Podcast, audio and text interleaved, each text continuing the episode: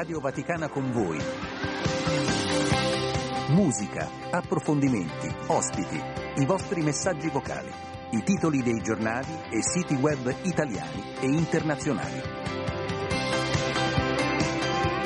Semaforo rosso acceso e allora si parte come in una gara di Formula 1 anche oggi Radio Vaticana è con voi. Oggi giovedì 1 febbraio inizia il mese secondo alcuni il più freddo dell'anno, ma insomma le temperature ormai ci hanno abituato eh, a vivere un'eterna primavera. No? Mm, speriamo comunque che arrivi un po' di freddo anche perché eh, lo richiede il clima invernale.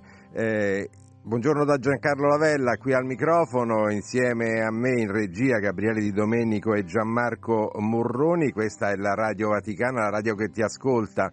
Questo è nostro, uno dei nostri slogan. E, e, questa è Radio Vaticana con voi, dove con fa la differenza. Un modo anche per salutare gli amici del meteo.it. Eh, con voi perché il 335 12 43 722 continua ha eh, già da diverso tempo ad accogliere i vostri pensieri, i vostri suggerimenti, i vostri consigli, i vostri eh, saluti. Mm, il nostro saluto va innanzitutto ai gruppi che eh, ci scrivono continuamente, le Sister in Christ, Regina della Pace, il gruppo Santa Rita Padre Pio Sant'Antonio e il gruppo di amicizia. E come tradizione noi eh, usiamo, almeno lo faccio io, eh, iniziare la trasmissione con un vostro pensiero. Questa volta il pensiero è in audio e ce lo offre il nostro amico Mario. Buongiorno, buongiorno a tutti e a tutti, buongiorno a tutta la redazione e alla comunità che ascolta. Eh, sempre con la preghiera e con il cuore rivolto contro ogni guerra, contro ogni tipo di esclusione, contro ogni tipo di, di sopraffazione Oggi volevo pregare e eh, invitare a un ragionamento sull'importanza del, del dono come, come regalo all'altro. Buona giornata a tutti. È importante allora il dono, nel nostro piccolo noi eh, vi doniamo questo, queste due ore, quasi due ore insieme, eh, voi ci donate la vostra presenza sia attraverso la nostra chat che attraverso il vostro ascolto. Puntata ricca oggi perché mh, mm, avremo tanti ospiti come sempre, avremo eh, la, alle 9.30 il momento di radiovisione attraverso la piattaforma Facebook e oggi eh, si parlerà di tematiche internazionali insieme eh, al nostro ospite che vi presenterò successivamente, uno degli esperti di politica internazionale del Centro Studi eh, internazionali del CESI, eh, Giuseppe Dentice, ecco ve lo dico subito così vi preparate, eh, sarà con noi per parlare delle emergenze che stiamo vivendo, ma senza dimenticare le speranze che presto lo scontro diventi eh, dialogo eh, come tradizione, dopo aver letto e salutato voi che ci state continuando a scrivere, continuate a farlo in questi minuti e per tutta la trasmissione al 335 12 43 722, si inizia con eh, la musica. Importante eh, prendere i treni che la vita ci porta, ci fa passare davanti, anche se è un treno per Londra, l'ultimo, l'ultimo treno per Londra eh, il brano è degli Electric Light Orchestra, Last Train to London e qui c'è una dedica, lo dedichiamo a Paola che ci segue dall'Abruzzo ed è particolarmente appassionata di questo eh, gruppo in voga eh, qualche anno fa, Last Train to London, eh, Electric Light Orchestra alla Radio Vaticana. But I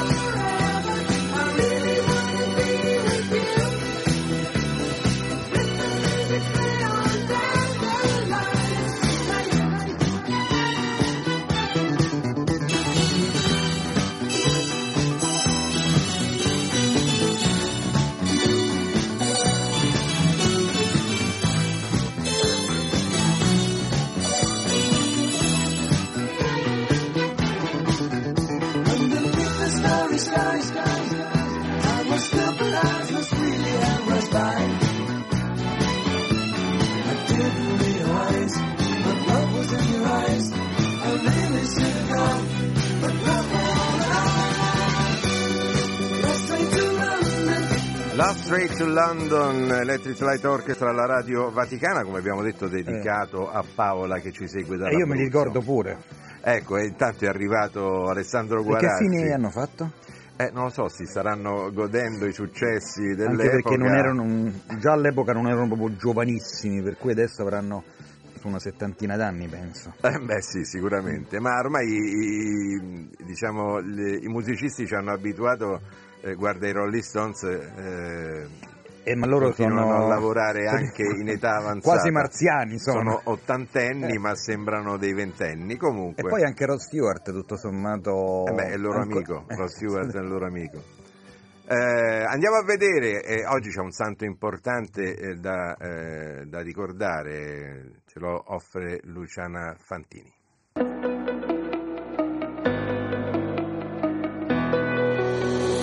Oggi, 31 gennaio, la Chiesa ricorda San Giovanni Bosco, sacerdote, fondatore dei Salesiani, padre e maestro dei giovani fondatore dei Salesiani e delle figlie di Maria Ausiliatrice. Giovanni Bosco è il santo dei giovani. Canonizzato nel 1934 a chiusura dell'anno della Redenzione, è ricordato il 31 gennaio, patrono di educatori, giovani, studenti ed editori. In questa data si ricorda inoltre Santa Marcella, romana, discepola di San Girolamo. Allora auguri a tutti Giovanni, le Marcelle, tutti quanti ecco, eh, si, eh, sono devoti dei santi che si festeggiano oggi, in, pa- in particolare San Giovanni Bosco. Allora, Guarasci, un attimo, tra un po' saremo insieme a parlare di uno degli, eh, de, degli argomenti di punta di questo periodo, ma diamo insomma quelli che sono eh, gli appuntamenti del giorno da Loreto alle ore 12 dalla Santa Casa Ralecita della preghiera dell'Angelus e del Rosario, mentre alle 19 la Santa Messa celebrata dalla Chiesa di Santa Maria Immacolata di Lourdes alle 11.30, questo per quanto riguarda le nostre dirette, invece alle 11.30 presso la sala stampa della Santa Sede c'è la conferenza di presentazione del messaggio del Papa per la Quaresima eh, 2024 sul tema Attraverso il deserto Dio ci guida alla libertà. Sarà possibile seguire in streaming questo eh, evento, questa conferenza stampa eh, sul canale YouTube di Radio Vaticana sul eh, www.youtube.com mm, slash c slash Vatican News. Eh, andiamo avanti con gli appuntamenti di oggi, sono tanti e tutti eh, molto importanti. Inizia oggi un incontro di 300 rappresentanti delle diverse forme di vita consacrata, questa è la vigilia della giornata per la vita consacrata che si celebra domani provenienti da più di 60 paesi. In preparazione del Giubileo per la vita consacrata eh, il tema è, è importante, che pellegrini di speranza sulla via della pace in programma appunto nei giorni 8 e 9 ottobre 2025. Alle 16 invece presso il Pontificio Seminario Romano Maggiore si svolge il primo di tre incontri del percorso di formazione in dottrina sociale della Chiesa per animatori della carità. Andiamo avanti perché alle 18.30 un eh, particolare eh, anniversario. Eh, ci, saremo al binario 1 della stazione Termini di Roma, dove si svolge una cerimonia in memoria di Modesta Valenti. Modesta Valenti era una donna senza dimora che 41 eh, anni fa morì davanti alla stazione dopo ore di agonia perché essendo sporca l'ambulanza si rifiutò di portarla in ospedale. Ecco, in ricordo forse ecco, dell'ultima degli ultimi, ogni anno si celebra questo momento in memoria di Modesta Valenti. Andiamo poi a Bruxelles, questo per le notizie internazionali, c'è la riunione straordinaria del Consiglio europeo sugli aiuti dell'Unione eh, all'Ucraina. Eh, ricordiamo poi che l'Armenia entra ufficialmente a far parte della Corte Penale Internazionale dell'AIA e infine ricordiamo che tre anni fa ci fu il colpo di Stato militare in Myanmar. Finalmente, finalmente insieme ad Alessandro Guarasci. Saluti. Ecco, Alessandro, parliamo con te del fatto che i primi trattori degli agricoltori europei sono arrivati a Bruxelles. Sono cioè... arrivati a Bruxelles, la questione diciamo, è variegata a livello eh, europeo perché diciamo un po' tutti gli stati che in questo momento, i, gli agricoltori degli stati che stanno protestando hanno motivazioni differenti. In Germania per diciamo, lo stop ai sovvenzionamenti al gasolio perché chiesto diciamo, alla, agli agricoltori tedeschi è chiesta dal governo una forte spinta verso la transizione ecologica. Eh, negli altri paesi si solmano tutta una serie di problemi più ampi relativi alla PAC, dunque alla politica agricola eh, europea. In Italia, per esempio, un aspetto eh, fondamentale è quello del basso reddito degli agricoltori. Ad oggi di agricoltura eh, si campa eh, solitamente poco e male. E ci sono state appunto anche delle proteste in Italia, ci sono state in Belgio, eh, Francia, eh, ripeto, le questioni dipendono un po' da paese a paese, però quello che un po' il tratto comune è diciamo, il calo degli aiuti al settore agricolo in Europa e secondo gli agricoltori una scarsa capacità eh, dell'Europa di contrastare quella che sarebbe magari una concorrenza sleale da parte di alcuni paesi extraeuropei. Loro spesso si riferiscono a quanto avviene eh, diciamo in Nord Africa, per esempio l'Italia sente molto la concorrenza di paesi come la Tunisia nella produzione di olio e così via. Ecco, senti, a proposito di questo, Alessandro Guarasci, ehm, abbiamo sentito le voci in questi giorni degli agricoltori. Il, la nota comune, come tu hai detto, è la protesta in due direzioni, verso i singoli governi, soprattutto Francia, Germania e Italia, ma anche verso le politiche dell'Unione Europea. Un'Unione Europea detta di molti che spesso preferisce non far produrre eh, in Europa e come tu hai detto eh, rivolgersi... Importare, importare anche per una questione diciamo di ehm, basso costo del lavoro. Eh, ma con il rischio della qualità degli alimenti importati. Il rischio della qualità e soprattutto della scarsa eh, tracciabilità, nel senso che eh, sicuramente in Europa abbiamo comunque sistemi di produzione molto più controllati rispetto a quelli che potremmo avere invece nelle nazioni extraeuropee. Però uno degli aspetti fondamentali appunto è questa transizione ecologica che è importante perché è fondamentale, però sicuramente va gestita perché ci sono ampi settori che ne stanno risentendo di questo cambiamento, i redditi degli agricoltori, eh, lo ripeto, in Italia come negli altri paesi europei sono quasi redditi eh, da fame, eh, per cui quando... A, a, fronte di beni che poi al consumatore invece... Eh, Beh, sono, spesso sono c'è dal, dal, diciamo, dal, dal, campo alla tavola, spesso per alcuni generi alimentari c'è un ricarico di 6-8 volte in Italia perché spesso ci sono troppi passaggi, ci sono eh, diseconomie, ecco perché sono nati poi tra l'altro tutta una serie di mercati di contadini. Ecco, e io voglio dire anche una cosa, che in questo momento sotto accusa sono anche le grandi organizzazioni degli agricoltori eh, in Italia e, e, e nel resto dei paesi europei, perché sono accusate di non essere sufficientemente, diciamo, di non contrastare di non sufficientemente diciamo, una politica agricola europea che fa male soprattutto alle piccole eh, aziende, perché ricordiamoci che la maggior parte dei contributi europei vanno alle grosse eh, organizzazioni imprenditoriali europee. Ecco, eh, ci salutiamo con un'immagine che eh, in, questi, in, questi, giorni possiamo vedere eh, nelle campagne, eh, noi siamo in Italia, quindi in italiane, cioè quelli che erano campi dorati di grano o frutteti coperti da pannelli fotovoltaici. Adesso eh, sì, questo è vero, questo rischia di togliere diciamo, del, del, mm, del, territorio eh, alle coltivazioni, però adesso sta cominciando a decollare l'agrifotovoltaico, cioè pannelli sospesi che permettono di passaggio della luce del sole. Della luce del sole e anche la coltivazione, coltiva- anche addirittura il passaggio di animali. Per cui, insomma, la questione può sicuramente andare di pari passo.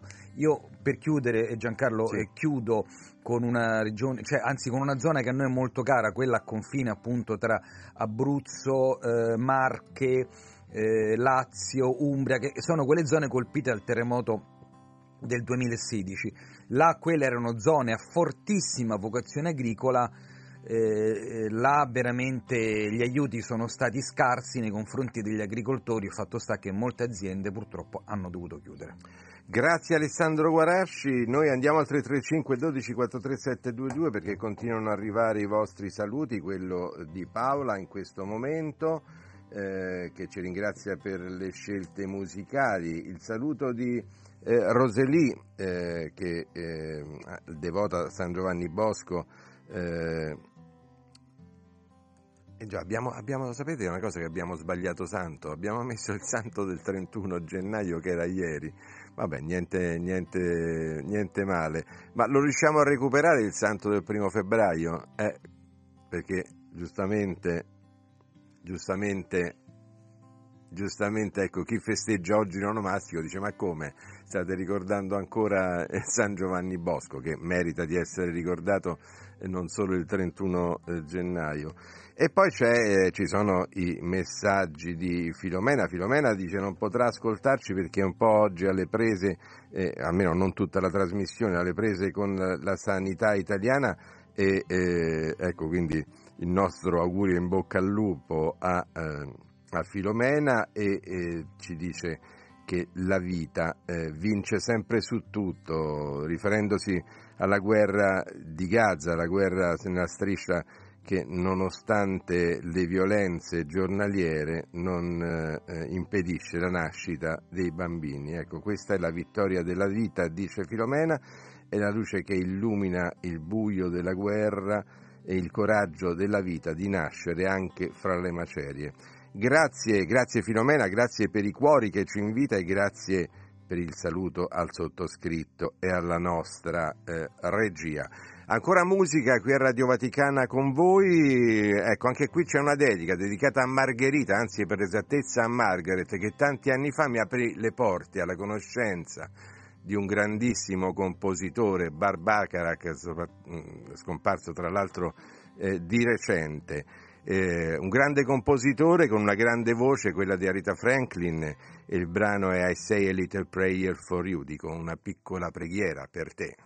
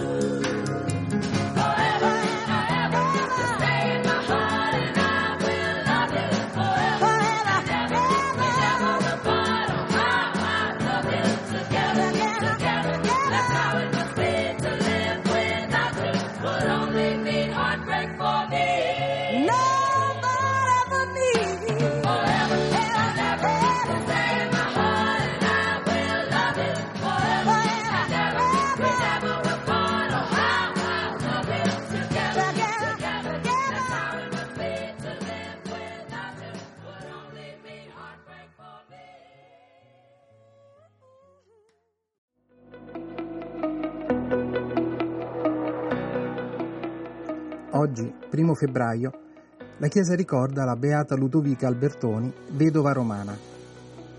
Di nobile famiglia romana, fu solo da vedova che Ludovica Albertoni poté realizzare la sua vocazione.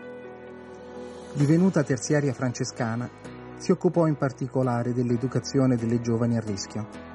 Roma la ricorda per la splendida scultura che le dedicò il Bernini. Oggi inoltre la chiesa ricorda Santa Brigida, abbadessa in Irlanda.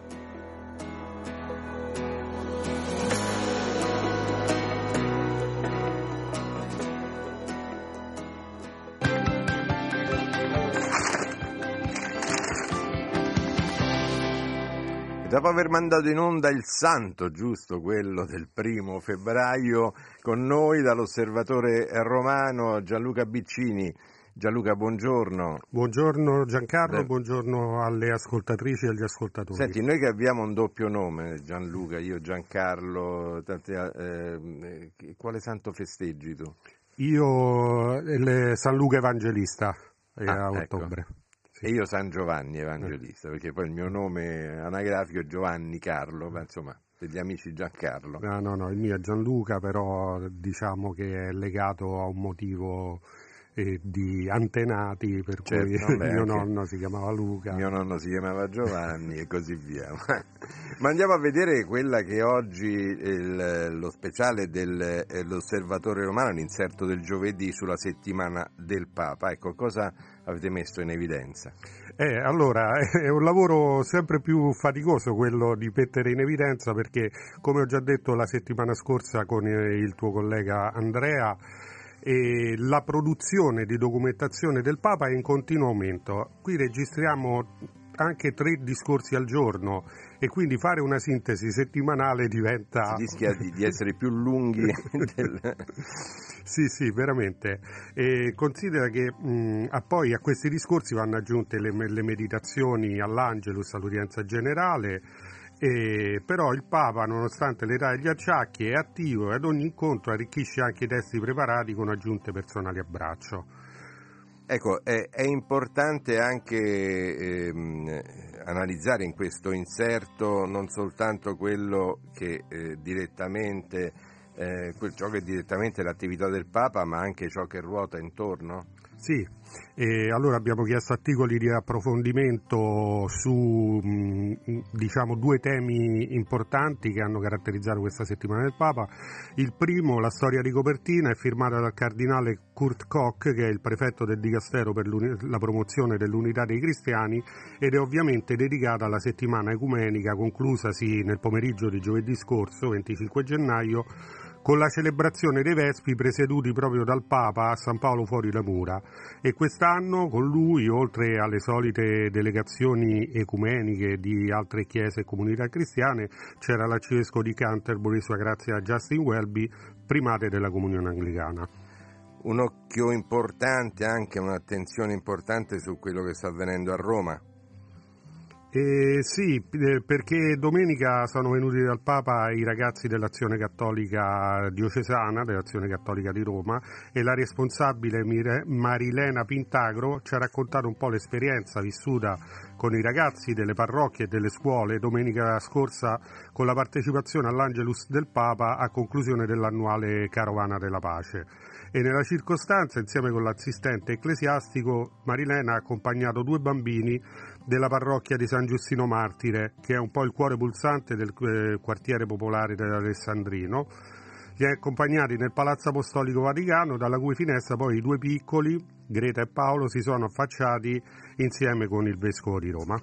Ecco, infine veramente siamo all'inizio del mese di febbraio, siamo sempre abituati e attendiamo eh, con particolare attenzione le intenzioni di preghiera di Papa Francesco, ecco, dedicate sì. a questo argomento anche una parte. Sì, è molto toccante l'argomento che ha scelto il Papa per il mese di febbraio, eh, le intenzioni sono dedicate ai malati terminali, considerando poi che l'11 di questo mese si celebra anche la giornata mondiale del malato, ma andando a ritroso, eh, nel fine settimana scorso c'è stata la giornata della memoria delle vittime della Shoah, eh, che il Papa ha ricordato con un post eh, su X dall'account Pontifex. E, e poi mh, abbiamo dato risalto nelle pagine dell'inserto settimanale anche alle parole del Papa per l'attacco terroristico avvenuto in una chiesa a Istanbul domenica scorsa durante la celebrazione della messa e il concomitante ricordo, sempre da parte di Francesco, della giornata dei malati di lebbra. E persino, diciamo, tra virgolette, la celebrazione della vittoria di Yannick Sinner agli Open d'Australia perché il giorno dopo praticamente il Papa per pura coincidenza ha ricevuto un club tennistico di Barcellona e ha parlato della vittoria del giovane altoadesino a Melbourne. Però, insomma, Sinner fa rumore anche in Vaticano, insomma, una vittoria storica che eh, insomma, gli appassionati di sport eh, hanno accolto con entusiasmo. Sì, decisamente, anche chi non segue normalmente il tennis eh, si è eh, catapultato, eh, ho sentito di tante persone che hanno seguito la diretta eh, domenica mattina, è iniziata alle nove e mezza e poi eh, si è protratta a lungo perché lui appunto era sotto di due set, è stato capace di, ribol- di ribaltare il risultato e appunto come dice spesso il Papa eh, anche se si cade l'importante non è rimanere caduti e quindi lui si è rialzato e ha portato questa vittoria. Grazie Gianluca Biccini, grazie all'Osservatore Romano, in edicola oggi pomeriggio e online anche forse anche un po' prima, no? Dalle 15 più o meno quando chiudiamo l'edizione quotidiana. Grazie, grazie ancora. Prima di tornare alla musica, ancora i vostri messaggi al 335 12 437 22 ci scrive eh, Roseli che così prendendo spunto dal nostro errore del santo di oggi ci dice eh, che San Giovanni Bosco è davvero, è davvero per me molto caro. Eh, ehm, il mio è solo un aggiornamento, scusami, grazie, sereno proseguimento e ogni bene a voi tutti. Grazie Roselima, ci scrive ancora Serena con un audio che adesso proveremo più tardi a mandare in onda, ci scrive Lucia, ci saluta, eh, c'è anche chi chiede preghiere, allora sicuramente um, un, una preghiera per eh, Angela eh, di Gerolimo che eh, ci chiede appunto una preghiera per i suoi cari. Eh, chiaramente ci uniamo eh, a te a questa richiesta, Angela. Ancora eh, ci sono messaggi ecco, da parte di Mario ancora e, da parte, mh, purtroppo quando non vi firmate, ecco io devo andare ad aprire la vostra posizione, da parte di Francesco, Francesco ci, eh, ci dà il buongiorno eh, e appunto anche lui ci dice poco fa ho ascoltato il santo del giorno, avete mandato quello del 31 gennaio, ma oggi è il primo febbraio, succede solo a chi, eh, a chi, di, a, a chi non sa di non sbagliare. Non preoccupatevi, Francesco, dallo statuario, uno dei quartieri di Roma. Eh, noi chiaramente essendo esseri umani sbagliamo anche spesso, Gianluca ecco, annuisce che è ancora qui con noi, eh, cerchiamo Succede di non chi farlo. lavora si dice. no, ma il fatto di lavorare in gruppo poi consente di correggere eventuali errori che si compiono. Non sbagliamo invece se ci andiamo ad ascoltare Zucchero, il volo.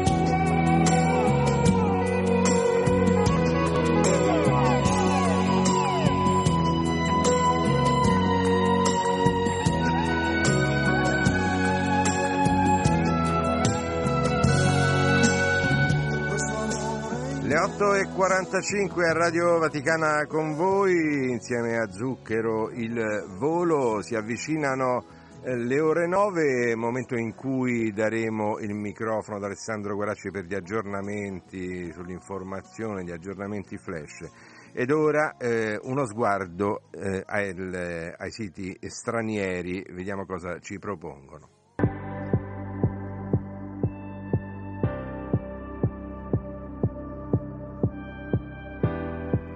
Cominciamo dalla BBC, si parla di Mar Rosso, il movimento Houthi in Yemen afferma di aver colpito una nave mercantile statunitense in un nuovo attacco contro il trasporto eh, commerciale.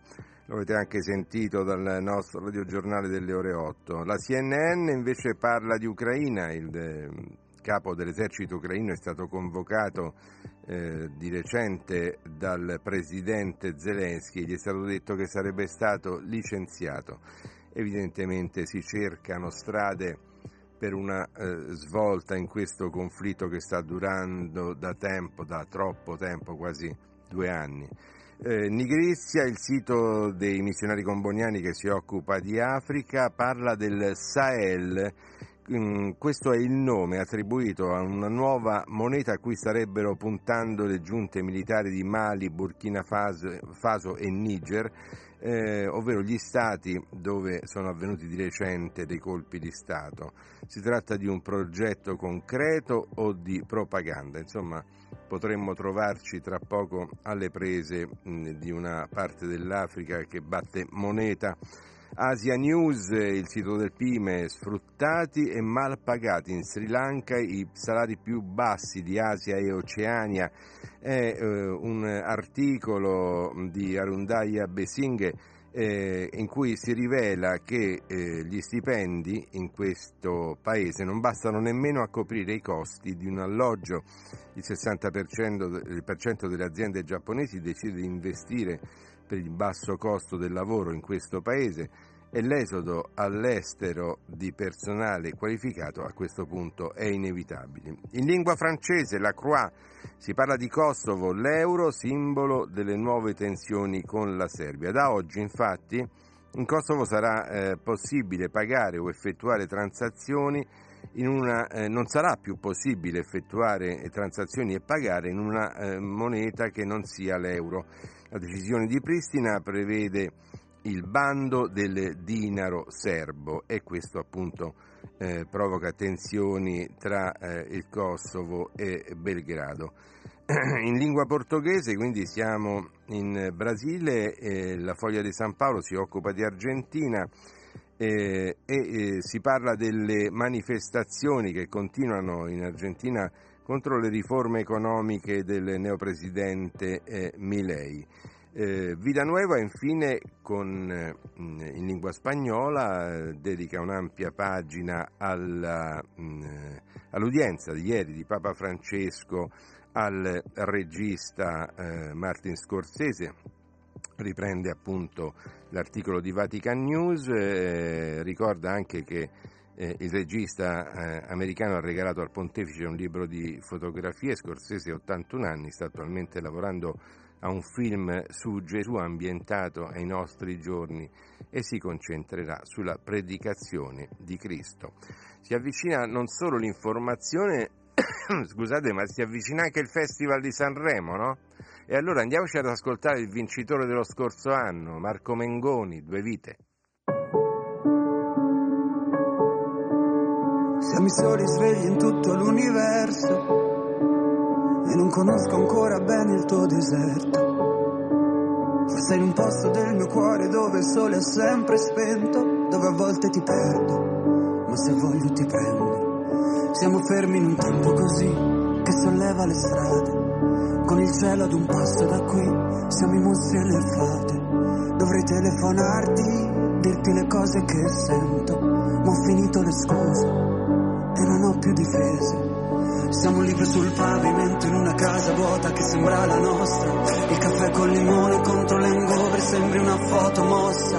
E ci siamo fottuti ancora una notte fuori un locale. E meno male. Se questa è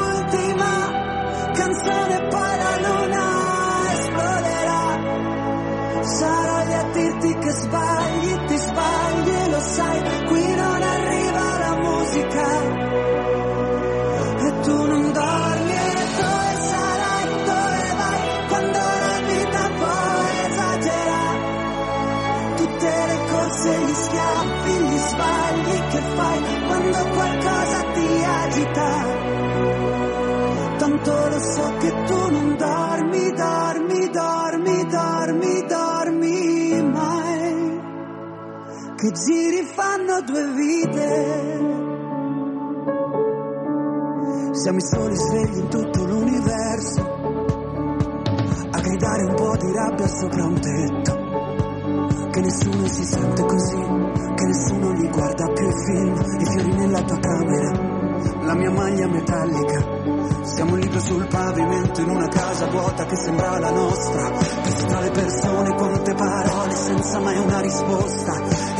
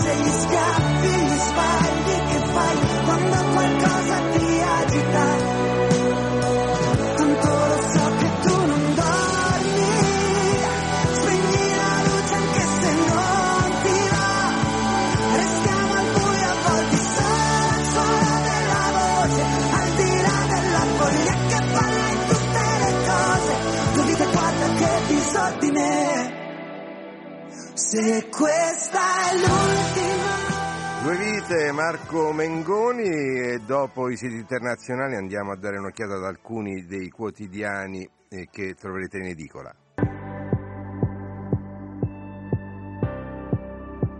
Cominciamo con Avvenire in prima pagina, eh, il taglio eh, po' più basso, eh, si parla del, mh, delle conseguenze del conflitto nella striscia di Gaza. A Gaza manca tutto, non c'è rimasto nulla, il grido nella scuola di Suor Nabila. che insegna eh, in questa scuola una testimonianza ecco, drammatica eh, tutta da leggere. E poi la protesta degli agricoltori che, eh, come abbiamo sentito con eh, Alessandro Guarasci, stanno protestando soprattutto in Germania, eh, in Francia, in Spagna e in Italia. I trattori non si fermano, questo è il titolo eh, che propone il quotidiano Avvenire, mentre Bruxelles rinvia la riforma eh, il Corriere della Sera parla della vicenda in Ungheria che coinvolge eh, l'italiana Ilaria Salis portata eh, al, in aula giudiziaria con tanto di ferri alle gambe, ai piedi e alle, alle braccia. Eh, l'atto di accusa di Ilaria, memoriale dal carcere, sono stata trattata come una bestia. Questo è un una, una, situazione che sta tra l'altro creando una polemica politica all'interno del, dell'Italia. E poi approfondimenti sulla situazione dei conflitti in corso, ecco tutto questo sul Corriere della Sera.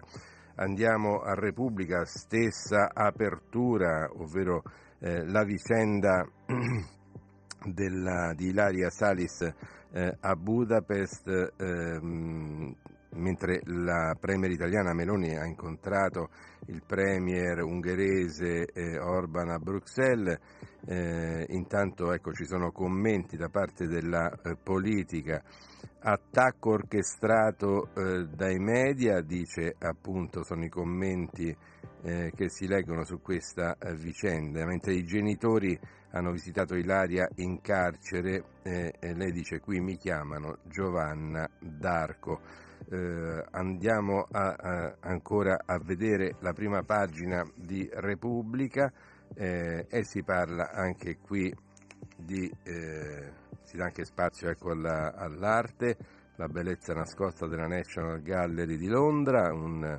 articolo che appare in prima pagina e poi le vicende internazionali del momento, ovvero i conflitti. Andiamo avanti con il messaggero, il il quotidiano eh, romano, eh, Unione Europea, mano tesa agli agricoltori, questa è l'apertura scelta dal messaggero, la protesta dei trattori arriva a Bruxelles, la Commissione apre sui limiti alle coltivazioni, mentre i ministri eh, Lollobrigida e Salvini affermano siamo con i dimostranti. E spunta l'ipotesi di nuovi sconti IRPEF anche il tempo, sempre di Roma, apre sugli agricoltori in rivolta, l'assedio di Bruxelles, trattori da tutti i paesi arrivano al Parlamento eh, europeo eh, le, contro le follie dei burocrati, la rabbia dei coltivatori dicono è a rischio la sopravvivenza delle nostre eh, campagne. E poi un bell'articolo anche su eh, Yannick Sinner che dice no a Sanremo in quel eh, periodo, durante il festival, dovrò allenarmi. Ecco, questo per quanto riguarda alcuni dei quotidiani che troverete in edicola, noi andiamo ancora eh, sulla musica eh, e poi ci sarà eh, l'informazione flash delle ore 9, poi torniamo in studio. Questa è Radio Vaticana con voi.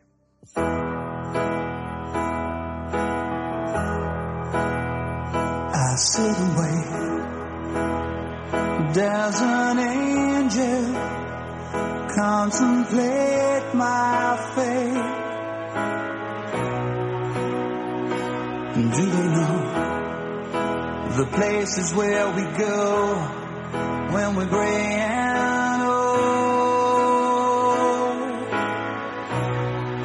Cause I have been told that salvation lets their wings unfold.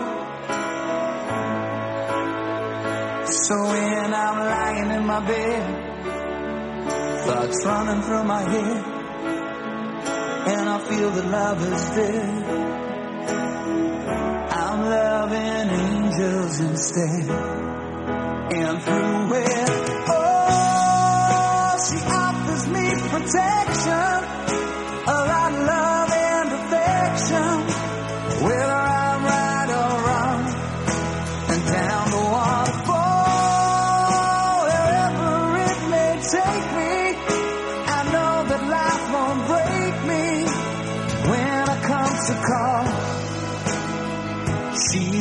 forsake me.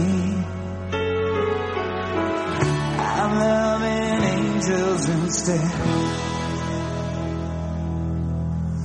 When I'm feeling weak and my plane walks down a one-way street, I look above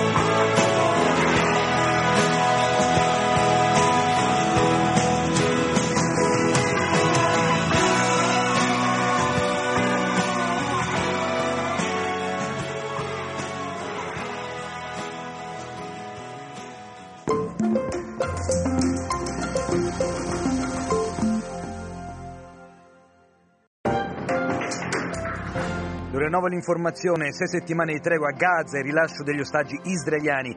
Questa è la proposta d'intesa tra Israele e Hamas mediata dagli USA, Qatar ed Egitto, dove è attesa una fazione del gruppo per le trattative. Nel frattempo gli Stati Uniti hanno sollevato dubbi con Israele sulla questione di una zona cuscinetto a Gaza. L'esercito russo ha bombardato in serata di ieri un ospedale civile nel villaggio di Burluk nell'oblast di Kharkiv in Ucraina. Abbiamo evacuato 38 persone tra cui 5 membri del personale ospedale. Abbiamo fornito il primo soccorso a 4 feriti, affermano le autorità. E intanto il portavoce dell'esercito Houthi ha rivendicato ieri sera l'attacco contro una nave americana a largo delle coste dello Yemen sostenendo che si tratta di un cargo che portava merci. Dunque per ora è tutto, ma noi ci risentiamo alle ore 10.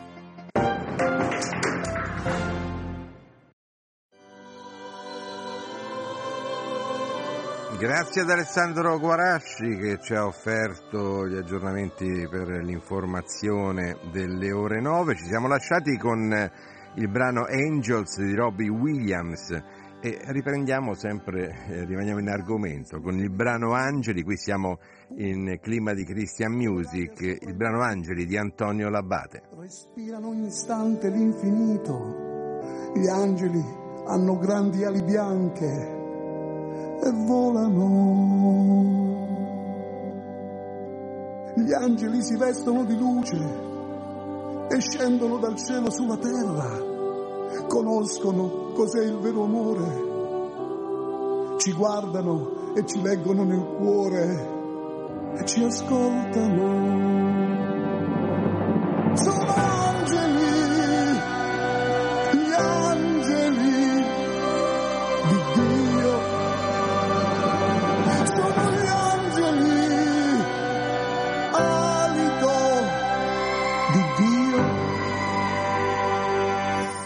Gli angeli che toccano la terra, sorridono alle anime innocenti, cancellano le orme dei peccati, fermano gli orrori della guerra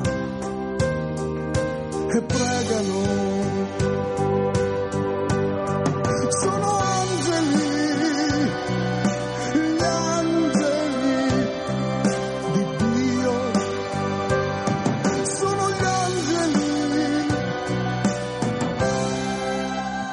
Ci aiutano a guarire.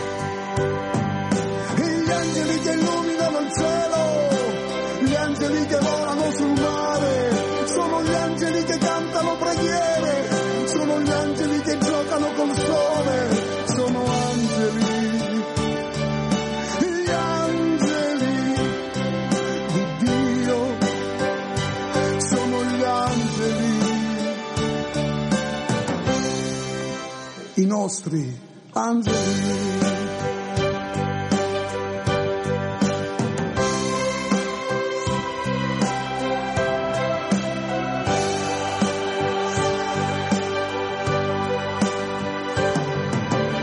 Angeli ci portano le grazie che il Padre Onnipotente ci concede, custodiscono ogni nostro desiderio, attraversano i confini del silenzio e ci amano.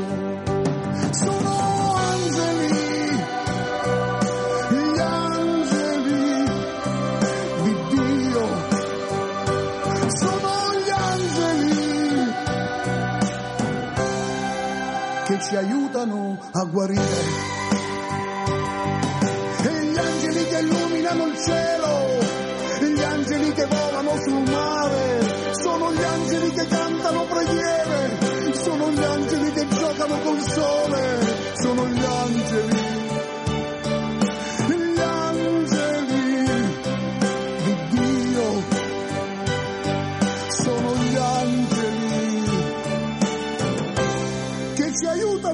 ci portano nella luce di Dio.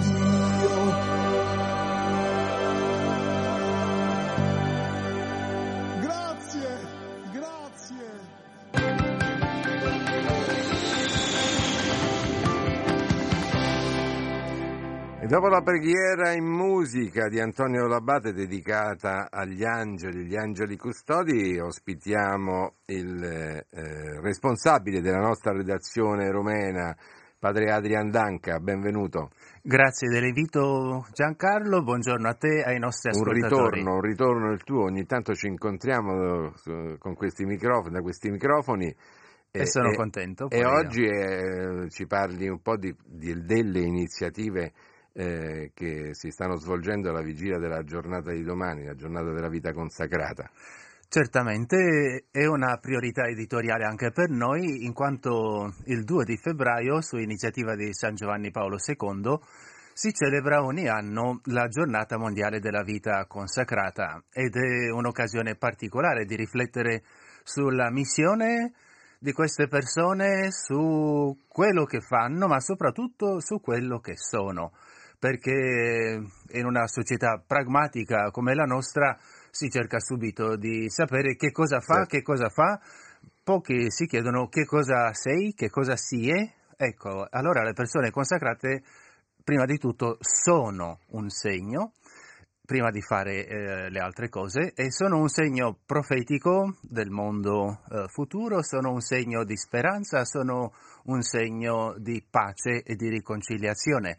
E eh, proprio questi giorni, anzi proprio oggi, comincia... Senti, una domanda, quando inizia questo percorso? No? Intraprendere, eh, che è un percorso che stai vivendo e hai vissuto anche tu, no? E quando, quando ti senti pronto a rispondere chiamata. alla chiamata di Dio, che tu abbia 12 anni, 18, 36 o 60, non importa.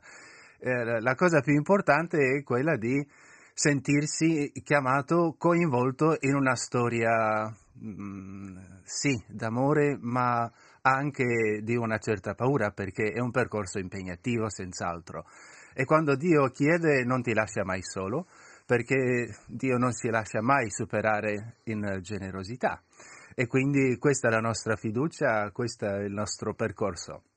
E, eh, dicevo che proprio oggi comincia a Roma un grande incontro, sono più di 300 persone consacrate di oltre 60 paesi su iniziativa del Dicastero per gli istituti di vita consacrata e le società di vita apostolica in preparazione al giubileo delle persone Sì, consacrate prima. del 2025 e quindi è un percorso adesso di formazione, di eh, eh, focalizzare meglio i temi del giubileo e questi sono eh, i, i segni principali.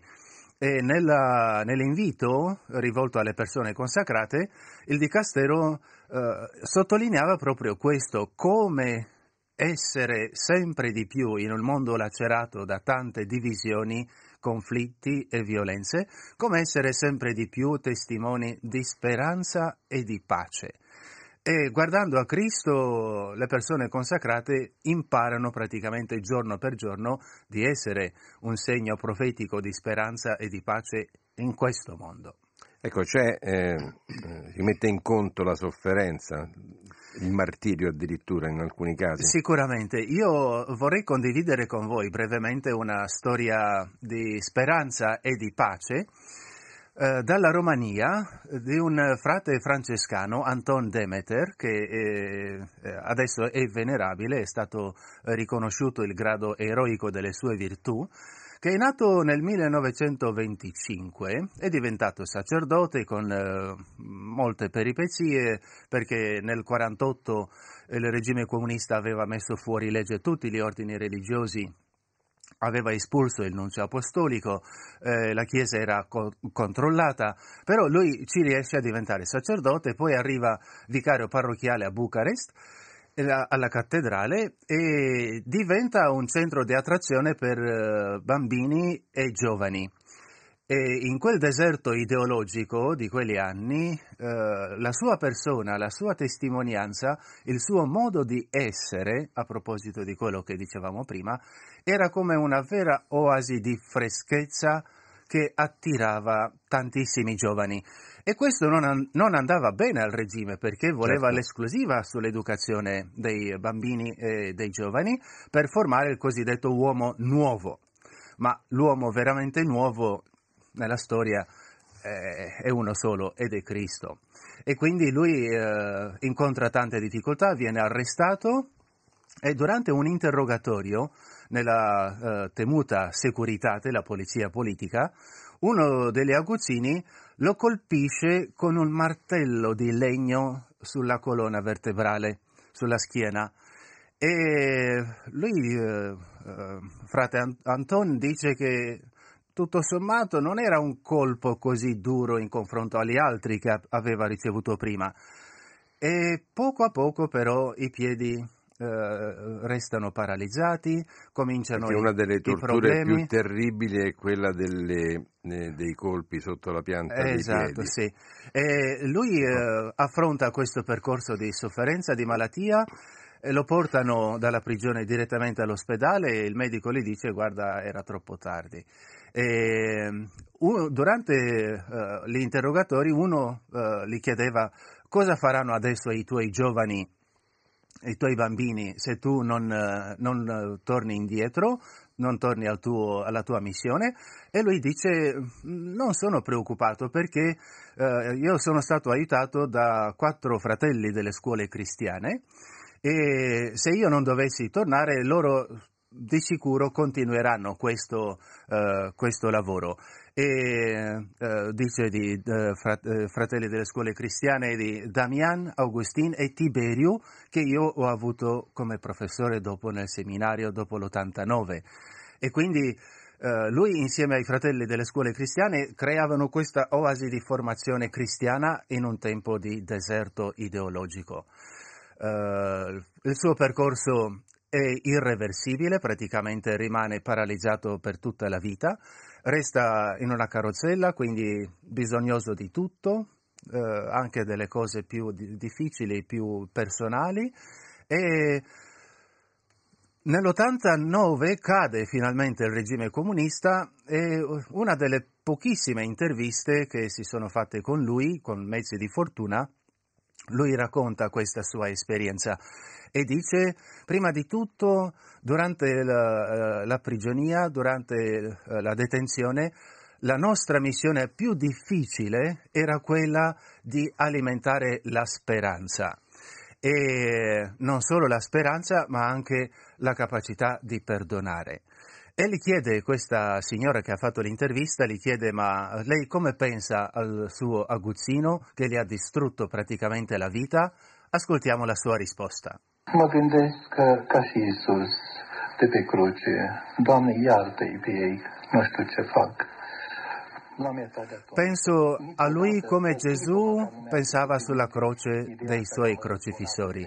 E dico anch'io, Signore, perdona loro perché veramente non sanno quello che fanno. È una grande forza, insomma, in questa persona, non una forza che non è stata, che non è diminuita anche di fronte alla sofferenza fisica e morale. Infatti, se tu pensi, quello ti ha distrutto la vita. Lui aveva 33 anni quando ha ricevuto questo colpo e non si è mai ripreso. Uh, l'intervista era su, più o meno sui 65 anni suoi e ti ha distrutto la vita, ti ha bloccato in tutte le tue necessità più, più intime, più personali e tu alla fine che cosa dici? Io non ho mai pensato di vendicarmi, di denunciarlo o di fargli del male, ma penso a lui come Gesù pensava sulla croce dei suoi crocifissori. Ecco, prima, prima di lasciarci, Adrian Danca, eh, in un momento come questo di persone, mh, guardando chiaramente innanzitutto ai conflitti che stanno avvenendo nel mondo, eh, c'è bisogno di persone come il sacerdote che tu ci hai eh, fatto ascoltare. Ce n'è bisogno e tanto. Io direi, visto che siamo in un contesto della vita consacrata, eh, farei una domanda anche ai nostri ascoltatori. Chi non è mai stato sfiorato dalla tentazione, tra virgolette, di diventare eh, suora, mo, frate, monaco, di sacerdote, voti, certo. di prendere questo? Io credo che siamo, siamo in tanti. Alcuni hanno risposto, io sono tra, tra loro e ringrazio il Signore per questo dono, ma Guardando un po' a quello che succede oggi, veramente ce n'è tanto bisogno di persone che abbiano la forza di essere un segno di speranza e di perdono. E credo che le persone consacrate siano in prima linea su questo fronte. Ecco, consentimi prima di salutarci eh, di citare il messaggio che ci arriva da Andrea, dedicato, eh, rivolto direttamente a te, padre Adrian. Grazie per averci ricordato che Dio non si lascia mai superare in generosità. Ecco questo. Volentieri, questo l'ho sperimentato tante volte e credo di non essere il solo. E insieme ad Andrea ci scrivono anche Vittorio, Luciano e Angela, grazie per eh, i messaggi che ci state inviando di saluto. E c'è anche Serena che ci sta mandando un audio, anzi eh, prego la regia di ascoltarlo così eventualmente poi possiamo mandarlo eh, in onda. Grazie padre Adrian Danca, grazie alla tua redazione, ricordiamo, ecco, ricordiamo anche i componenti di questa redazione eh, in lingua romena. Eh, state ascoltando il 50% della redazione romena, perché noi allo stato attuale siamo in due. Una piccola redazione. La, la signora giornalista Anca Martinas Giulimondi che insomma insieme cerchiamo di, di, fare del nostro meglio ed essere a servizio del Papa e della Chiesa in questo servizio in, uh, di informazione. Grazie dell'invito e alla prossima. Grazie a te, grazie per essere stato eh, con noi. Noi eh, andiamo avanti con la musica.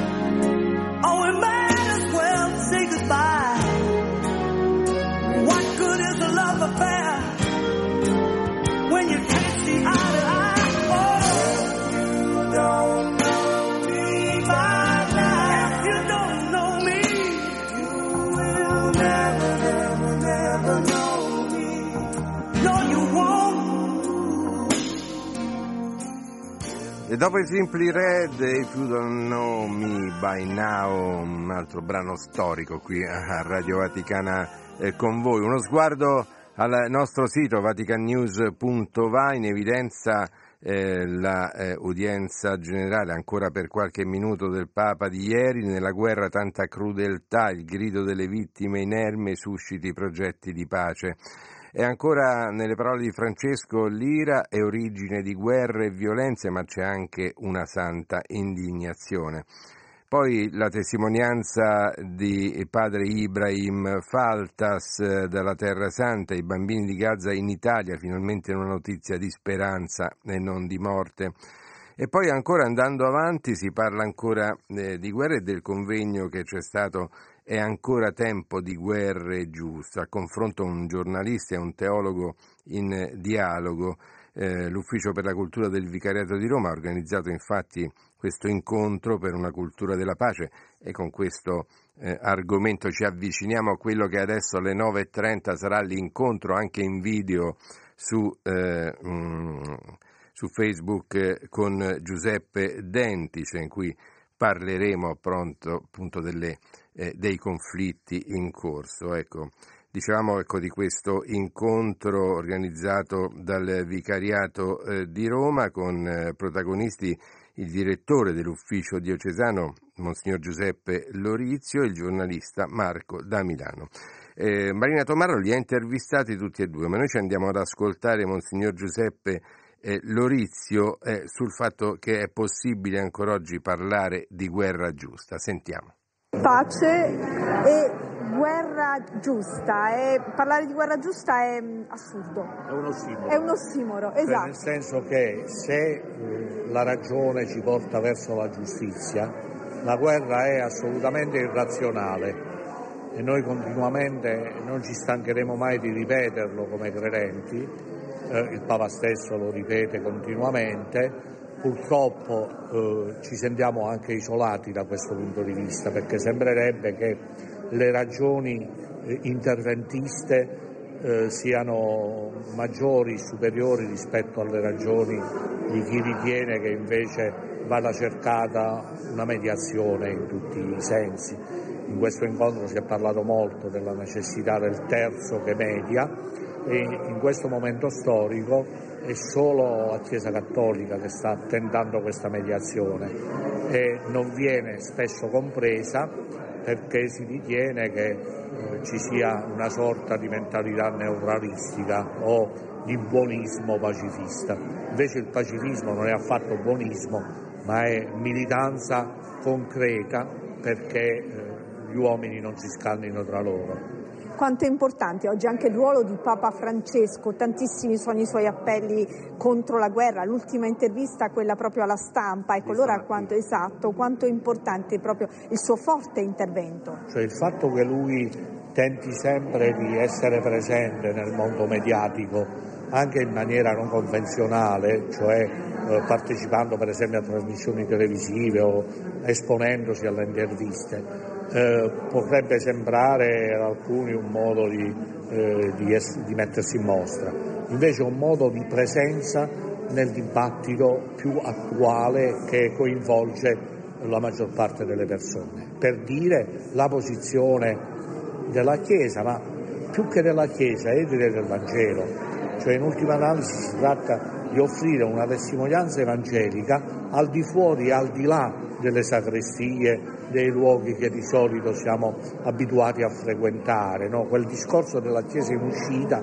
ha anche una valenza mediatica da questo punto di vista e, e il Papa lo fa.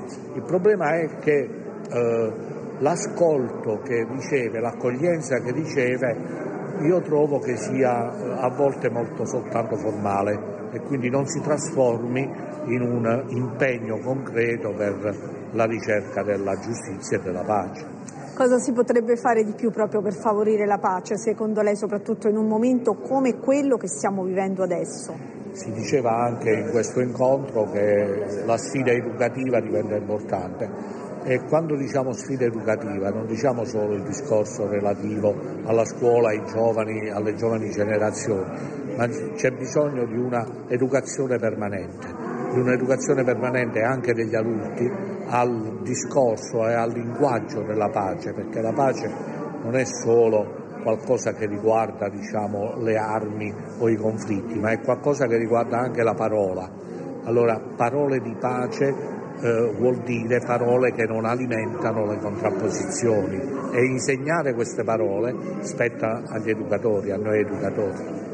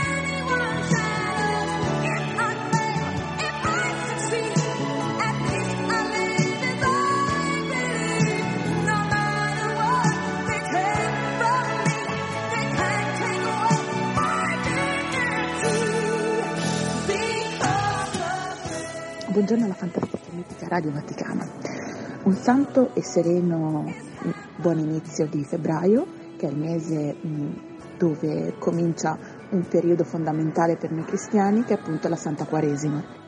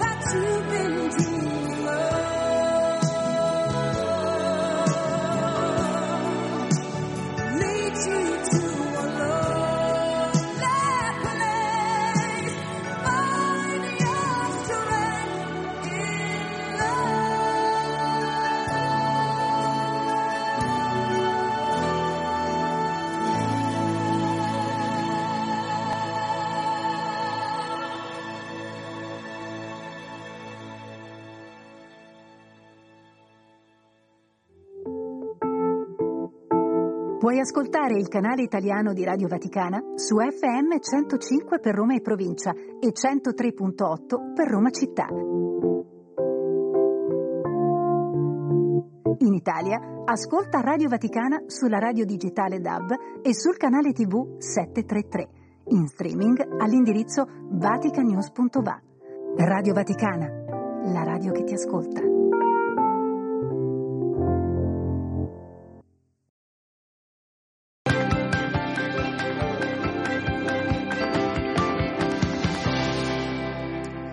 Se dalla regia mi arriva l'ok vuol dire che siamo collegati anche in video, questa è Radio Vaticana con voi, oltre che in audio sulla piattaforma eh, Facebook, siamo eh, collegati per eh, questa parte di trasmissione che tradizionalmente dedichiamo a un ospite che ci viene a trovare in studio. Questa è Radio Vaticana con voi, dicevo Giancarlo Lavella i, ai microfoni, Gustavo Messina in regia, ma anche Patrizio Ciprari e Gabriele Di Domenico alla regia video e salutiamo anche Vittorio Rossi che è alla guida del Master Control Room che ci consente di andare in onda anche eh, in video.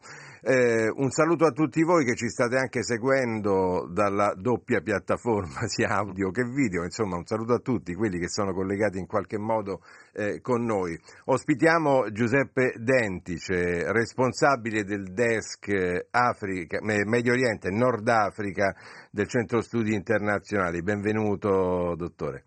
Buongiorno a tutti, grazie dell'invito. Ecco, Parliamo di guerre purtroppo, parliamo di guerre ma senza perdere la speranza che lo scontro si trasformi presto, prestissimo in eh, qualcosa che possa somigliare ad un dialogo. E volevo innanzitutto coinvolgere i nostri ascoltatori eh, dicendovi questo, cioè queste guerre che dovevano durare pochi giorni, Dentice, eh, stanno durando l'una ormai da due anni, quasi due anni, l'altra da diversi mesi, quattro, mesi. mesi. E purtroppo hanno condizionato la nostra vita anche nelle eh, attività più semplici della giornata, se non altro perché sono aumentati i prezzi un po' dei generi alimentari, della benzina. Ecco, quindi rispondeteci sia su Facebook che su WhatsApp su come è cambiata la vostra vita da due anni a questa parte eh, Giuseppe Dentice eh, e in questo momento le mettiamo in parallelo Ucraina certo. e Medio Oriente, striscia di Gaza. È pensabile ad una svolta diplomatica in questo momento? Beh, quantomeno è auspicabile, ecco, questo sì, perché questo dobbiamo sempre sperare che ci possa essere Andiamo uno sviluppo. Sul, sul terreno concreto chiaro, però. Chiaro. il terreno concreto ci dice però che, eh, almeno partendo dal, dalla guerra a Gaza e in Medio Oriente, che le situazioni sono estremamente in realtà complicate e, e rischiano in realtà di diventare sempre più complesse per un eventuale allargamento del conflitto. Lo abbiamo visto in questi ultimi giorni, non solo il Mar Rosso, non solo quello che è successo con l'attacco in Giordania, quindi ci sono il tante Libano. situazioni. Il Libano che viene sempre dimenticato, Vabbè, ma certo. in realtà è sempre lì e purtroppo è una bomba d'orologeria, questo è sempre bene ricordarlo. Quindi è una situazione veramente complessa. Dal punto di vista diplomatico si sta cercando di trovare una sorta di punto comune che possa diventare una sorta di trattativa base per poi un processo negoziale più ampio. Che per ora si è arrivati solo a dei cessate il fuoco per, lo scambio dei prigionieri. Esatto, molto limitati. In questo ideale tantam con l'Ucraina, tra striscia di Gaza e Ucraina, ecco, invece eh, sul fronte russo-ucraino qual è la situazione? Eh, la situazione in realtà è, è molto lontana da qualsiasi tipo di, di, trattativa, nel senso che le parti eh, sono in una sorta di stallo dal punto di vista propriamente militare, non ci sono avanzamenti o diciamo, stravolgimenti sul terreno, però la fatica della guerra si fa sentire, si fa sentire in Ucraina come si fa sentire ne, negli alleati dell'Ucraina, come anche in Russia, quindi da questo punto di vista le parti eh, sono diciamo, ferme sulle proprie posizioni, ma non è eh, sostenibile un, uh, un, impegno di questo tipo per ancora tanto tempo, quindi verosimilmente si dovrà cercare una sorta anche qui di punto comune che debba poi fornire le, la base per una trattativa vera. Giuseppe Dentice, eh, Alfredo sulla piattaforma su WhatsApp ci scrive eh, ed esprime il timore che questi due conflitti in corso possano essere una sorta di prova generale per un conflitto più esteso che casomai si estenda ad Oriente. Chiaramente eh, non, non voglio neanche immaginare un'ipotesi del genere, ma ecco, ci tranquillizzi su questa ipotesi. Beh, eh, anche qui, diciamo, nessuno qua fa la, la, la sfera di certo. cristallo, però diciamo che se si dovesse attivare questo sguardo a Oriente, facciamo un nome, Taiwan, si parla di questo presumibilmente. Certo. È chiaro che entreremmo veramente in quella che Papa Francesco parla di una terza mon- guerra mondiale a tappe e quindi non è auspicabile, soprattutto non è neanche pensabile cosa possa succedere. Eh, rimanendo però sul, diciamo, sul, sul presente, noi dobbiamo fare di tutto e in questo senso le diplomazie sono fermamente al lavoro per cercare di contenere quantomeno quelle che sono le violenze oggi e quindi che servano per evitare nuove e ulteriori escalation in futuro. Una destabilizzazione in questo momento che sta riguardando anche il continente africano, in qualche modo. Questo sì. che sta avvenendo nel Mar Rosso. In parte sì, in parte sono dinamiche già presenti da tempo. Eh, soprattutto se guardiamo il, il Sahel o, l'Africa, o l'Africa occidentale, dove diversi colpi di Stato hanno portato diciamo, a cambi di regime ma ci sono problemi legati anche al terrorismo, anche a fenomeni di criminalità organizzata più o meno transnazionale, quindi situazioni che hanno dire, favorito violenze su violenze e quindi anche il, dire, l'allargamento di questo tipo di situazioni che poi, diciamo, viste in, in un'ottica certo. generale, contribuiscono ad alimentare tutta questa instabilità e anche la percezione stessa di insicurezza che abbiamo tutti noi, ecco. Giuseppe Dentice, Carlotta eh, ci scrive su, eh, sulla piattaforma Facebook, dobbiamo abituarci a convivere col mondo in guerra, quindi ecco un, eh, una, una, una, situazione eh, non auspicabile ma di cui c'è timore. Purtroppo eh, potrebbe essere una sorta di nuova normalità, anche se brutto da dire, nel senso che il, il tipo di conflittualità che vediamo oggi sono prove di forza per lo più, nel quale è facile agitare un conflitto, il problema poi vero e proprio è, porla, è portarlo, a portarlo a termine. Quindi il rischio è che noi ci troveremo ancora dinanzi a queste situazioni in maniera estesa.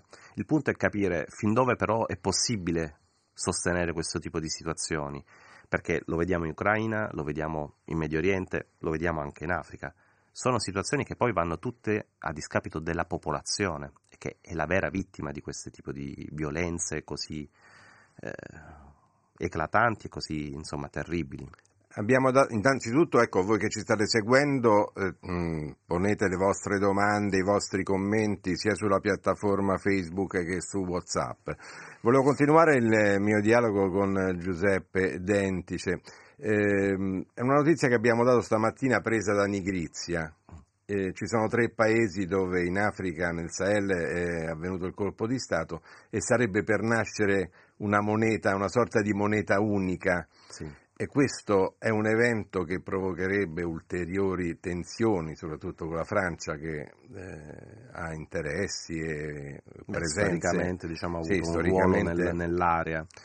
Beh, non è sicuramente un, un, fattore positivo questo, però è chiaro anche che noi dobbiamo anche percepire come questi paesi hanno vissuto non solo la presenza occidentale, ma come loro interpretano questo tipo di situazioni e a lungo termine poi hanno portato in questo senso o hanno giustificato questo tipo di colpi di Stato anche in funzione antioccidentale. Quello che voglio dire è che sostanzialmente in, in buona parte dell'Africa sta risorgendo una sorta di sentimento contro l'Occidente che si basa anche su una sorta di propaganda anticoloniale. E che, che si manifesta fin... in un nazionalismo... Esatto, un, man- un, nazionalismo molto violento, molto anche violento. molto arrembante e che porta poi a queste situazioni. Diciamo che la notizia che giustamente eh, si diffondeva stamattina è una sorta di cappello finale di un processo che parte da lontano e nel quale anche attori esterni come Russia e Cina hanno un loro peso e contribuiscono ad alimentare questo tipo di narrazioni. Guardando il lato positivo della cosa, potrebbe comunque essere l'inizio alla lunga di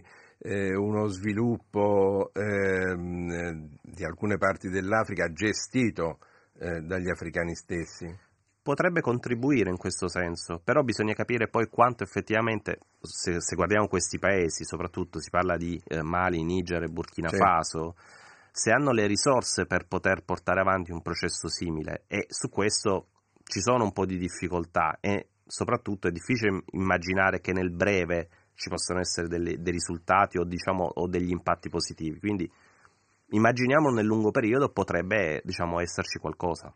Intanto la regia, ecco la preghiera di controllare degli audio che sono arrivati su eh, WhatsApp, ehm, mentre eh, Giuliano eh, ci, eh, ci dice, ehm, è preoccupato ecco, per, in genere per la situazione, è un messaggio eh, molto lungo, eh, e dice quanto questo influirà sulla vita dei paesi come eh, l'Italia, per esempio, che non è coinvolto direttamente eh, nel, nel conflitto, ma vuole dire anche che però partecipa con un impegno economico eh, importante Certo. eh, a questo punto sui due fronti.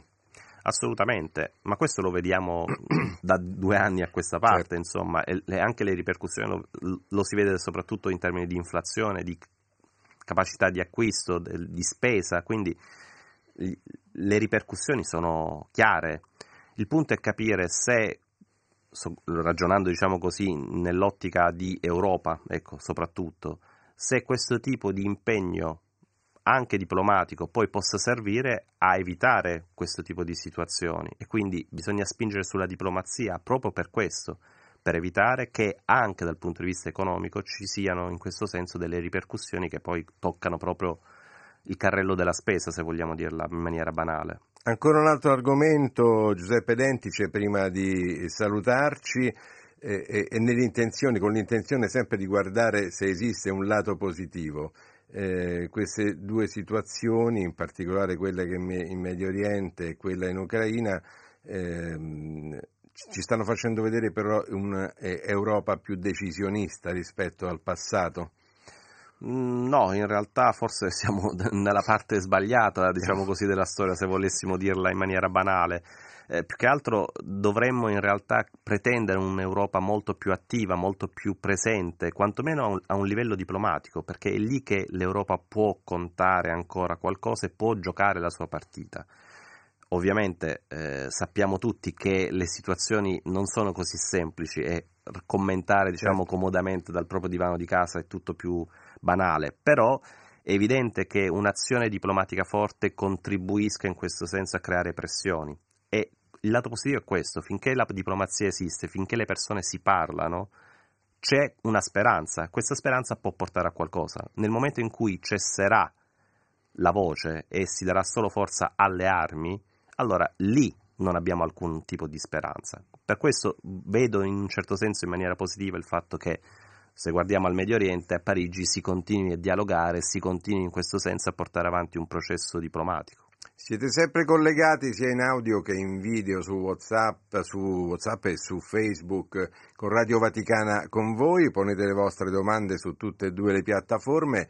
E, mm, un- diplomazia vuol dire anche eh, una diplomazia che arriva ad un risultato positivo, vuol dire anche che si è portato eh, a compimento un do ut des.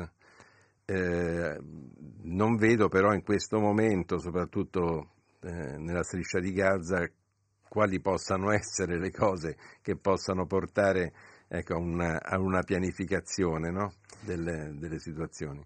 Solitamente si dice che i tempi della diplomazia non coincidono con quelli della politica o del resto della vita reale. In parte è vero. Eh, non possiamo ovviamente ridurre tutto a un do des, ma è evidente che ci sia anche questo. Il punto è instaurare una tregua può essere utile per portare avanti dei colloqui su altro, nella fattispecie scambio di prigionieri, eh, ragionamenti su una governance palestinese, su un possibile Stato palestinese, ecco, è su questo che dobbiamo ragionare. E da questo punto di vista sicuramente gli interlocutori si parlano di tutto questo, poi c'è la volontà de- del- delle persone, degli Stati, è lì che purtroppo viene meno o può venir meno diciamo, questa volontà, però ripeto, finché c'è una disponibilità al dialogo, è evidente che c'è anche una possibilità di poter discutere anche di questi temi che sono magari scomodi, ma necessari per un avanzamento del processo. Veramente per concludere, Giuseppe Dentice, siamo ormai eh, in addirittura d'arrivo per eh, questa diretta anche video di Radio Vaticana con voi. Ogni conflitto si porta dietro una crisi umanitaria che poi dura nel tempo anche dopo la fine del, della guerra. Sì. È un po' come i campi minati, no? Assolutamente. Che, che continuano a creare vittime per anni, per decenni. Eh, in questo caso ecco, eh, si potrà mettere freno insomma, a quelle che sono le conseguenze umanitarie del conflitto in corso. Se lo guardiamo tanto sul piano ucraino quanto su quello medio orientale, sicuramente medio no, nel senso certo. che i, i danni che si sono creati sono forse neanche eh, contestabili o quantomeno definibili in senso pieno. Le Nazioni Unite hanno parlato di una situazione a Gaza che al limite della catastrofe, forse una, anche una ben oltre. Una città intera da ricostruire. Non c'è solo una città, città, c'è una questione anche legata proprio alle persone. Noi abbiamo più di un milione di persone che sono accalcate in un lembo di terra al confine con, diciamo, eh, con l'Egitto e che e su quello eh, si rischia addirittura di, part- di costruire un'altra partita diplomatica ulteriore. Quindi purtroppo gli effetti delle guerre creano dei disastri noi parliamo di questo, ma potremmo parlare per esempio anche del Sudan, dove c'è una guerra civile che provoca una miriade di, eh, di sfollati interni, ma anche di nuovi migranti che scappano da una situazione di, di, di, violenza inenarrabile, ma lo stesso succede in altre zone dell'Africa. Quindi purtroppo questi conflitti generano dei malesseri e delle situazioni che sono eh, sempre più difficili da gestire. Situazioni mh, che dobbiamo continuare a seguire con attenzione anche grazie sì. all'aiuto di esperti e di studiosi come Giuseppe Dentice, responsabile del desk Medio Oriente e Nord Africa del Centro Studi Internazionali. Grazie per essere stato con noi. Eh, termina, qui, termina qui la diretta video, ma noi proseguiamo ancora eh, per eh, qualche minuto a trasmettere in audio e quindi continuate con i vostri messaggi al 335 12 437 22 oltre che eh, su Facebook.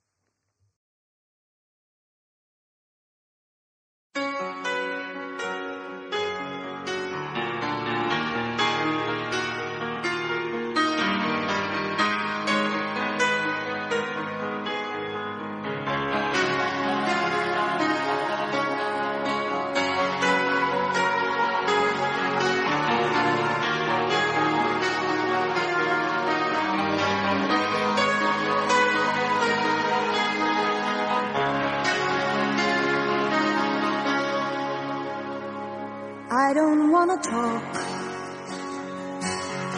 about things we've gone through, though it's hurting me. Now it's history. I played all my cards, and that's what you've done too. Nothing more to say,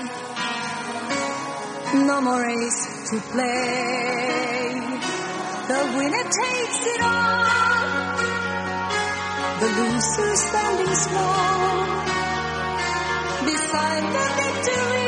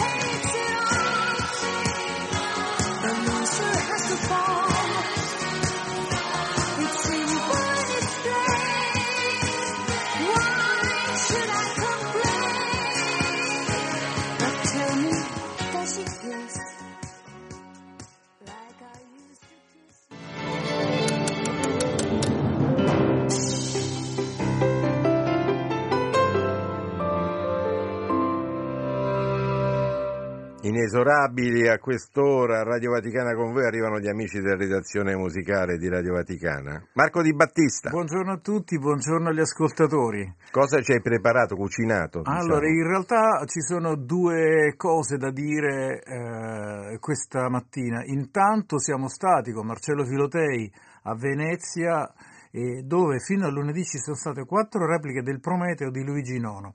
Chi vuole saperne di più può andare a pescare il programma New Music sui podcast eh, di Radio Vaticana Musica, un evento vero e proprio perché è stata una ripresa a 40 anni dalla prima, sempre alla Biennale di Venezia, ed è un'opera che va ascoltata, è una specie di full immersion, è come ascoltare un brano musicale da dentro uno strumento musicale, quindi è difficile raccontarlo eh, se non si è uh, stati proprio lì e se non, uh, non, ha, non, non, abbiamo provato quella sensazione di immersione nel suono che nel 1984 era qualcosa davvero di pionieristico. Questa fine prima parte, fine prima parte. advertising moment, per, ma l'altra parte della pubblicità di oggi è quella del concerto di stasera alle 22 come al solito tutti i giovedì abbiamo i concerti dal vivo della eh, Euroradio della stagione della Unione Europea di Radiodiffusione questa sera un concerto registrato dalla radio eh, bavarese con eh, un programma davvero eh, meraviglioso un programma in cui eh, ci sarà da eh, ascoltare dei requiem praticamente, ma senza ascoltare dei requiem. Cioè ci sono in programma il concerto per violino di Alban Berg che reca non a caso il sottotitolo Alle memorie di un angelo e la sinfonia numero 4 in do maggiore di Franz Schmidt che è stata detta una delle più belle sinfonie della storia, eh, anche se eh, una be- una, forse la più bella del Novecento, anche se poi eh, è veramente raro ascoltarla. Quindi non ci sarà la 626 di Mozart, insomma. No, eh, però eh, guarda, eh, ma la cosa incredibile è di come questi due musicisti... Ho sfoggiato un po'. Bravo. No? 626 è l'ultima opera diciamo, che diciamo Requiem, bravo, bravo, ha studiato oggi Giancarlo. no, ma guarda, veramente si tratta di due brani, uno più bello dell'altro. Ehm, questo di Alban Berg, il concerto per violino, che poi tra l'altro Berg non fece a tempo a, eh, ad ascoltare perché morì prima della, della, prima esecuzione assoluta ed è incredibile perché era un requiem per una ragazza, la figlia di Alma Mahler e dell'architetto Walter Gropius che era morta mignon eh, prematuramente di poliomelite e lui aveva dedicato, aveva pensato questo, questo concerto proprio a, a, dedicandola a questa ragazza un concerto particolarissimo. Sono solo due movimenti, ma si inizia con una serie dodecafonica e, secondo, e si finisce nel, della, nella seconda metà del secondo movimento con un corale di Bach e un corale che è e così il corale ci fai funebre. scoprire perché tu hai detto andiamo ad ascoltare dei requiem ma senza, sì, sì, sono, e anche il senza la drammaticità puoi dire sì, del no, requiem se, no, senza diciamo non sono liturgici sono Ah. dei, degli omaggi dei requiem però di fatto e la stessa cosa Franz Schmidt scrive questa sinfonia numero 4 perché eh, eh, era eh, morta sua figlia eh, di 30 anni e quindi aveva scritto questa sinfonia bellissima. Ma ascoltiamo al volo l'inizio del concerto eh, di eh, Alban Berg. Ricordiamo che la citazione è un po' quella di Mahler, dalle tenebre alla luce. In questo momento siamo nelle tenebre.